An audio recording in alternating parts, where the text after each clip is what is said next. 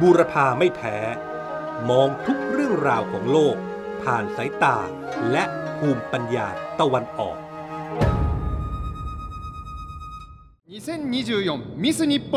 グランプリは1番 C のカロリーナさんですおめでとうございます สวัสดีครับ ยินดีต้อนรับสู่พอดแคสต์บุรพาไม่แพ้ในตอนที่ 54 ครับดำเนินรายการโดยผมสุประชัยวุฒิชูวงศ์ และผมบริษลิมทองกุลครับ ท่านฟังครับ วันนี้เราจะชวนคุยเรื่องของคนสวยหรือนางงามกันบ้างนะครับ คือเมื่อวันที่ 22 มกราคมที่ผ่านมาที่ประเทศญี่ปุ่น ได้มีการจัดการประกวดนางงามญี่ปุ่น หรือมิสเจแปนขึ้น โดยสาวงามที่ได้รับรางวัลชนะเลิศได้เป็นมิสเจแปนในปีนี้ มีชื่อว่าคาโรลินะชิอิโนะซึ่งพอได้ยินชื่อแล้วท่านผู้ฟังก็น่าจะพอรับทราบเลยนะครับว่า คาโรลินะชิอิโนนั้นไม่ใช่ชาวญี่ปุ่นแท้ๆครับ เพราะเธอมีทั้งพ่อและแม่เป็นชาวยูเครน ซึ่งอพยพมาอยู่ที่ประเทศญี่ปุ่นตั้งแต่เธอยังเด็กแล้วทำให้คาโรลินาเติบโตในญี่ปุ่นจนปัจจุบันอายุ 26 ปี ทั้งมีการเปลี่ยนสัญชาติเป็นญี่ปุ่นเรียบร้อยแล้วด้วย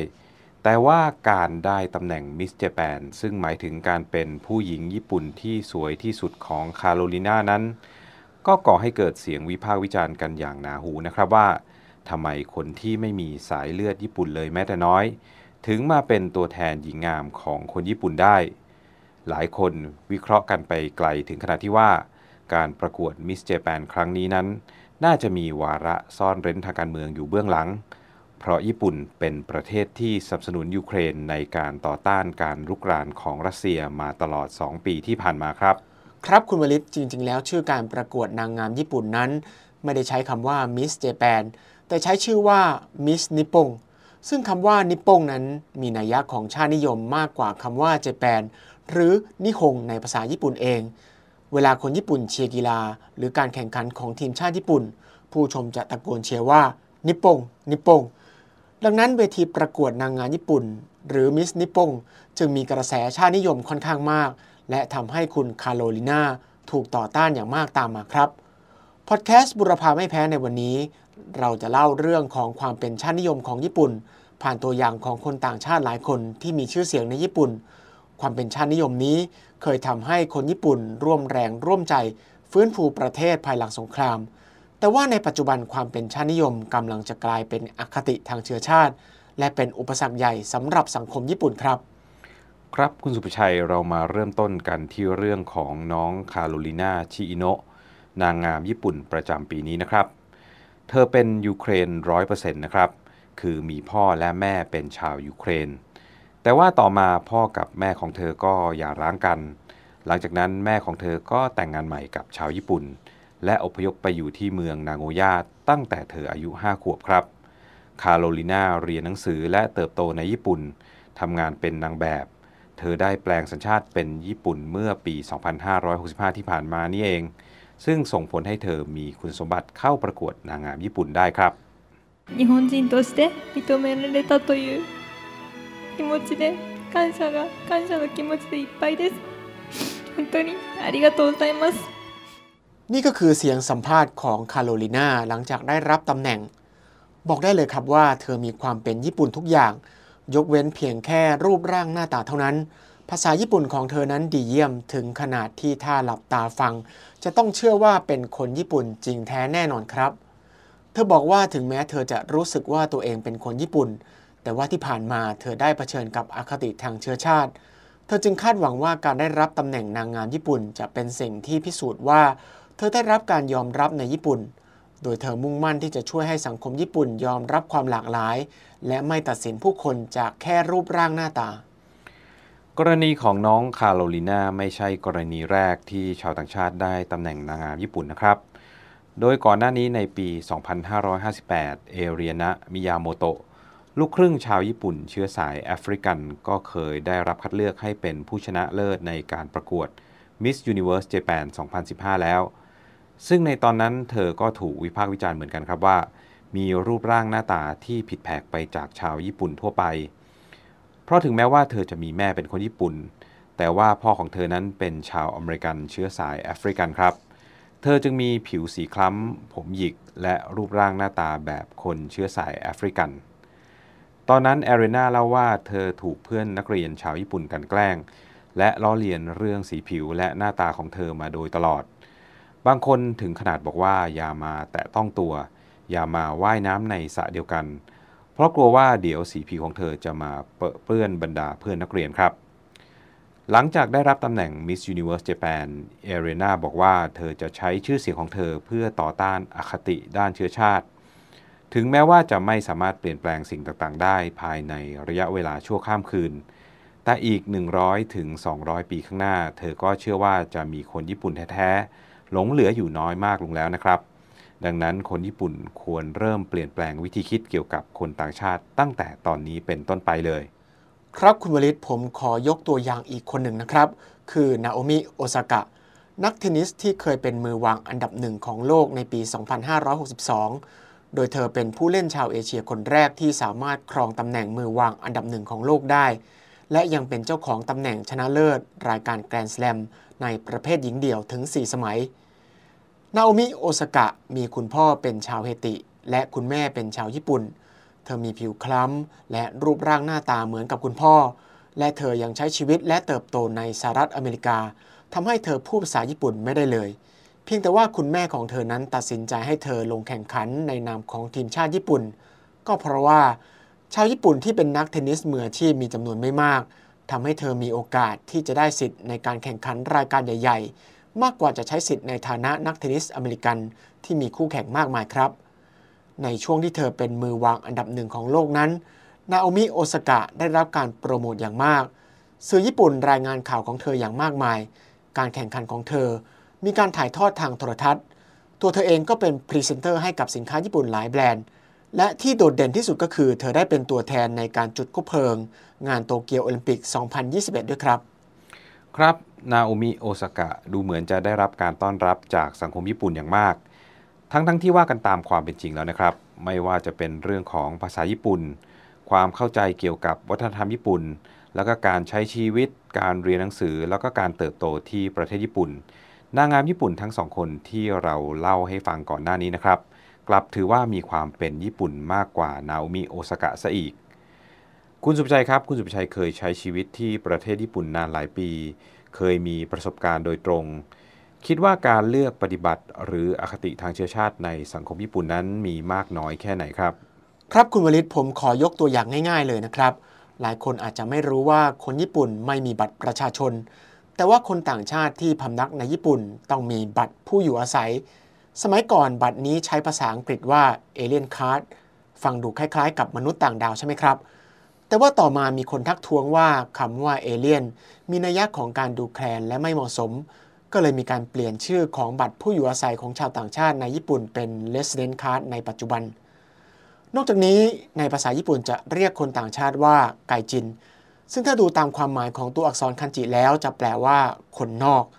โดยคำว่าไกจินนั้นสะท้อนทัศนคติของคนญี่ปุ่นที่มองคนต่างชาติว่า ไม่ใช่พวกเดียวกัน เป็นคนที่อยู่นอกสังคมญี่ปุ่น ไม่เข้าใจวัฒนธรรมและความเป็นญี่ปุ่น เรื่องนี้แตกต่างจากสังคมไทยอย่างมากนะครับ ผู้ได้เห็นภาพก็คือ เวลาที่คนไทยเจอคนต่างชาติที่ทำอะไรผิดพลาด ก็จะอารมณ์อร่วย และบอกว่าไม่เป็นไรเขาเป็นคนต่างชาติ แต่ว่าถ้าเป็นคนญี่ปุ่นที่เจอคนต่างชาติทำผิดพลาดก็จะบอกว่า นั่นไงล่ะ เพราะว่าเป็นไกจินเป็นคนต่างชาติ เป็นคนนอกครับ คุณสุภชัยพูดได้เห็นภาพเลยครับ แต่ว่าการที่คนญี่ปุ่นมองว่าคนต่างชาติเป็นคนนอก หรือเรียกได้ว่ามีอคติค่อนข้างมากกับคนต่างชาตินั้น ถ้าหากพิจารณาจากประวัติศาสตร์ของประเทศญี่ปุ่น ก็พอจะมีคำอธิบายที่เข้าใจได้นะครับ เริ่มจากสภาพภูมิประเทศของญี่ปุ่นที่เป็นเกาะแยกโดดๆออกไปจากแผ่นดินใหญ่ในสมัยโบราณผู้คนจึงไม่ค่อยมีปฏิสัมพันธ์กับโลกภายนอกมากนัก คนต่างชาติที่เดินทางมายังเกาะที่กลายเป็นประเทศญี่ปุ่นในปัจจุบัน ก็มักจะเป็นผู้รุกรานหรือศัตรูมากกว่าที่จะเป็นมิตรนะครับ นอกจากนี้ในแง่ของประวัติศาสตร์แล้ว ญี่ปุ่นยังเคยมีห่วงเวลาที่ปิดประเทศยาวนานกว่า 200 ปี ในยุคของโชกุนโตกุงาวะ ที่ปิดประเทศจากโลกภายนอกโดยสิ้นเชิงตั้งแต่ปี คศ 1639 เพื่อรักษาเสถียรภาพของโครงสร้างทางสังคม และการเมืองของระบอบโชกุนให้พ้นจากอิทธิพลของชาติตะวันตก จากการเผยแพร่ศาสนาคริสต์และการล่าอาณานิคม โดยในช่วงนั้นมีเพียงชาวดัตช์หรือชาวเนเธอร์แลนด์เท่านั้นที่ได้รับอนุญาตให้ติดต่อกับชาวญี่ปุ่นได้ แต่ก็อยู่ในพื้นที่จำกัดมาก ๆ นะครับ กระทั่งอีกหลายร้อยปีต่อมาในปี คศ 1853 ญี่ปุ่นถูกบีบบังคับให้เปิดประเทศสู่โลกภายนอก เมื่อนายพลแมทธิวซีเพอร์รีของสหรัฐนำกองเรือสี่ลำเข้ามาในอ่าวโตเกียว โดยชักจูงและบีบบังคับให้ญี่ปุ่นลงนามในสนธิสัญญาสัมพันธไมตรีกับประเทศสหรัฐอเมริกา ต่อมาญี่ปุ่นก็ได้ลงนามในสนธิสัญญาทำนองเดียวกันกับประเทศรัสเซีย อังกฤษ เนเธอร์แลนด์ และฝรั่งเศส ซึ่งถือเป็นการเปิดประเทศญี่ปุ่นอีกครั้งหนึ่งครับ ใช่ครับคุณวลิตถ้าย้อนดูในช่วงของการระบาดของโรคโควิด -19 ญี่ปุ่นเป็นประเทศแรก ๆ ที่สั่งปิดพรมแดน ห้ามผู้คนเดินทางเข้าออก แม้แต่ชาวญี่ปุ่นที่พำนักอยู่ในต่างประเทศก็กลับญี่ปุ่นไม่ได้ และการปิดพรมแดนของญี่ปุ่นเพื่อป้องกันโรคโควิด -19 ยังยาวนานกว่า 2 ปี ซึ่งตัวผมเองก็อยู่ในญี่ปุ่นในช่วงเวลานั้นพอดี จึงไม่สามารถกลับประเทศไทยได้ ทั้งๆทที่ภายในประเทศญี่ปุ่นเอง ไม่มีมาตรการล็อกดาวน์ไม่ได้ห้ามคนออกจากบ้าน มีเพียงการขอร้องให้ร้านอาหารและสถานที่ต่างๆ ลดเวลาเปิดร้านเท่านั้น นี่แสดงให้เห็นชัดเจนนะครับว่าจนถึงปัจจุบัน ญี่ปุ่นยังคงระแวดระวังการมีปฏิสัมพันธ์กับภายนอกอย่างมากครับ ครับทุกวันนี้จากการเลือกปฏิบัติและกีดกันคนต่างชาติ ก็มีส่วนซ้ำเติมปัญหาการขาดแคลนแรงงานในประเทศญี่ปุ่น ซึ่งตกอยู่ในยุคของสังคมผู้สูงอายุนะครับ ทำให้ในช่วงไม่กี่ปีที่ผ่านมารัฐบาลญี่ปุ่นจึงพยายามเปิดทางให้แรงงานต่างชาติ เข้าไปทำงานในญี่ปุ่นมากขึ้น โดยส่วนใหญ่ก็ยังคงเป็นงานที่ต้องใช้แรงงานมากกว่าใช้ทักษะวิชาชีพ ยกตัวอย่างเช่น ในภาคการเกษตร ภาคประมง การก่อสร้าง พนักงานร้านขายของและงานดูแลผู้สูงอายุเป็นต้นครับแต่เมื่อแรงงานต่างชาติมาทำงานในญี่ปุ่นกันจริง ๆ แล้วกลับประสบปัญหาต่างๆ มากมาย ทั้งถูกเลือกปฏิบัติถูกละเมิดสิทธิ ใช้งานเกินระยะเวลาทำงานจริง ๆ ไม่สามารถย้ายงานหรือย้ายในจ้างได้ รวมทั้งการตั้งกำแพงด้วยการใช้ทักษะทางภาษาญี่ปุ่น เป็นเงื่อนไขในการเปลี่ยนประเภทวีซ่าทำให้มีแรงงานต่างชาติแค่ไม่กี่คนเท่านั้นที่ผ่านเกณฑ์การทดสอบ และสามารถมีงานที่ดี และสามารถพำนักในญี่ปุ่นได้เป็นระยะเวลานานนะครับ แรงงานต่างชาติหลายคนที่เดิมทีคาดหวังว่าจะไปสร้างเนื้อสร้างตัวสร้างชีวิตใหม่ที่ญี่ปุ่น พอไปถึงจริงๆ กลับอยู่ได้ไม่นานก็ต้องเดินทางกลับประเทศบ้านเกิด หรือว่าหลบหนีไปเป็นแรงงานผิดกฎหมาย หลายคนถูกนายจ้างทอดทิ้งต้องตกระกรรมลำบากก็มาก จนมีคนพูดกันว่านะครับ ญี่ปุ่นต้องการชาวต่างชาติมาเป็นแรงงานราคาถูกเท่านั้น ไม่ได้ต้องการให้มาพำนักอาศัยในญี่ปุ่นจริง ๆ ครับคุณวลิต แต่ว่าญี่ปุ่นมีความจำเป็นต้องเปิดรับแรงงานต่างชาติจริง ๆ เมื่อปีที่แล้วจำนวนของแรงงานต่างชาติในญี่ปุ่นมีจำนวนเกิน 2 ล้านคนเป็นครั้งแรก กระทรวงแรงงานของญี่ปุ่นสำรวจพบว่าแรงงานต่างชาติในญี่ปุ่นขณะนี้มีเพิ่มขึ้นร้อยละ 12.4 จากปีก่อนหน้า และทำสถิติสูงสุดเป็นประวัติการณ์ 11 ปีติดต่อกัน เมื่อแยกตามสัญชาติ แรงงานชาวเวียดนามมีมากที่สุดกว่า 500,000 คน หรือมากกว่า 1 ใน 4 ของแรงงานต่างชาติทั้งหมดในญี่ปุ่น ตามมาด้วยชาวจีนเกือบ 4 0 0 0 0 คน และชาวฟิลิปปินส์ราว 220,000 คน นอกจากนี้ก็มีชาวอินโดนีเซีย เมียนมาและเนปาล หลายคนอาจจะสงสัยว่าแรงงานในญี่ปุ่นทำไมคนไทยยังไม่ติดอันดับนะครับ ซึ่งก็ต้องบอกนะครับว่าจำนวนแรงงานต่างชาติ 2 ล้านคนในญี่ปุ่นนี้ เป็นแรงงานที่ถูกต้องตามกฎหมาย ไม่ได้รวมบรรดาผีน้อย หรือแรงงานผิดกฎหมาย โดยเฉพาะคนไทยที่ใช้ช่องทางฟรีวีซ่าลักลอบไปทำงานในญี่ปุ่นหลายพันคน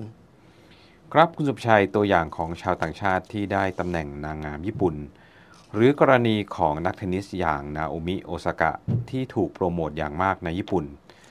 แสดงให้เห็นว่าญี่ปุ่นเองก็พยายามสร้างภาพลักษณ์ของตัวเองว่าไม่ได้กีดกัน แล้วก็เปิดรับชาวต่างชาติมากขึ้นนะครับ แต่ในความเป็นจริงแล้ว ชาวต่างชาติในญี่ปุ่นก็ยังต้องเผชิญหน้ากับการเลือกปฏิบัติ และอุปสรรคในการใช้ชีวิตอยู่ในสังคมญี่ปุ่นอย่างมากนะครับ ล่าสุดเมื่อสัปดาห์ที่แล้วมีชาวต่างชาติ 3 คนที่อาศัยอยู่ในประเทศญี่ปุ่นมาเป็นเวลาหลายปีแล้ว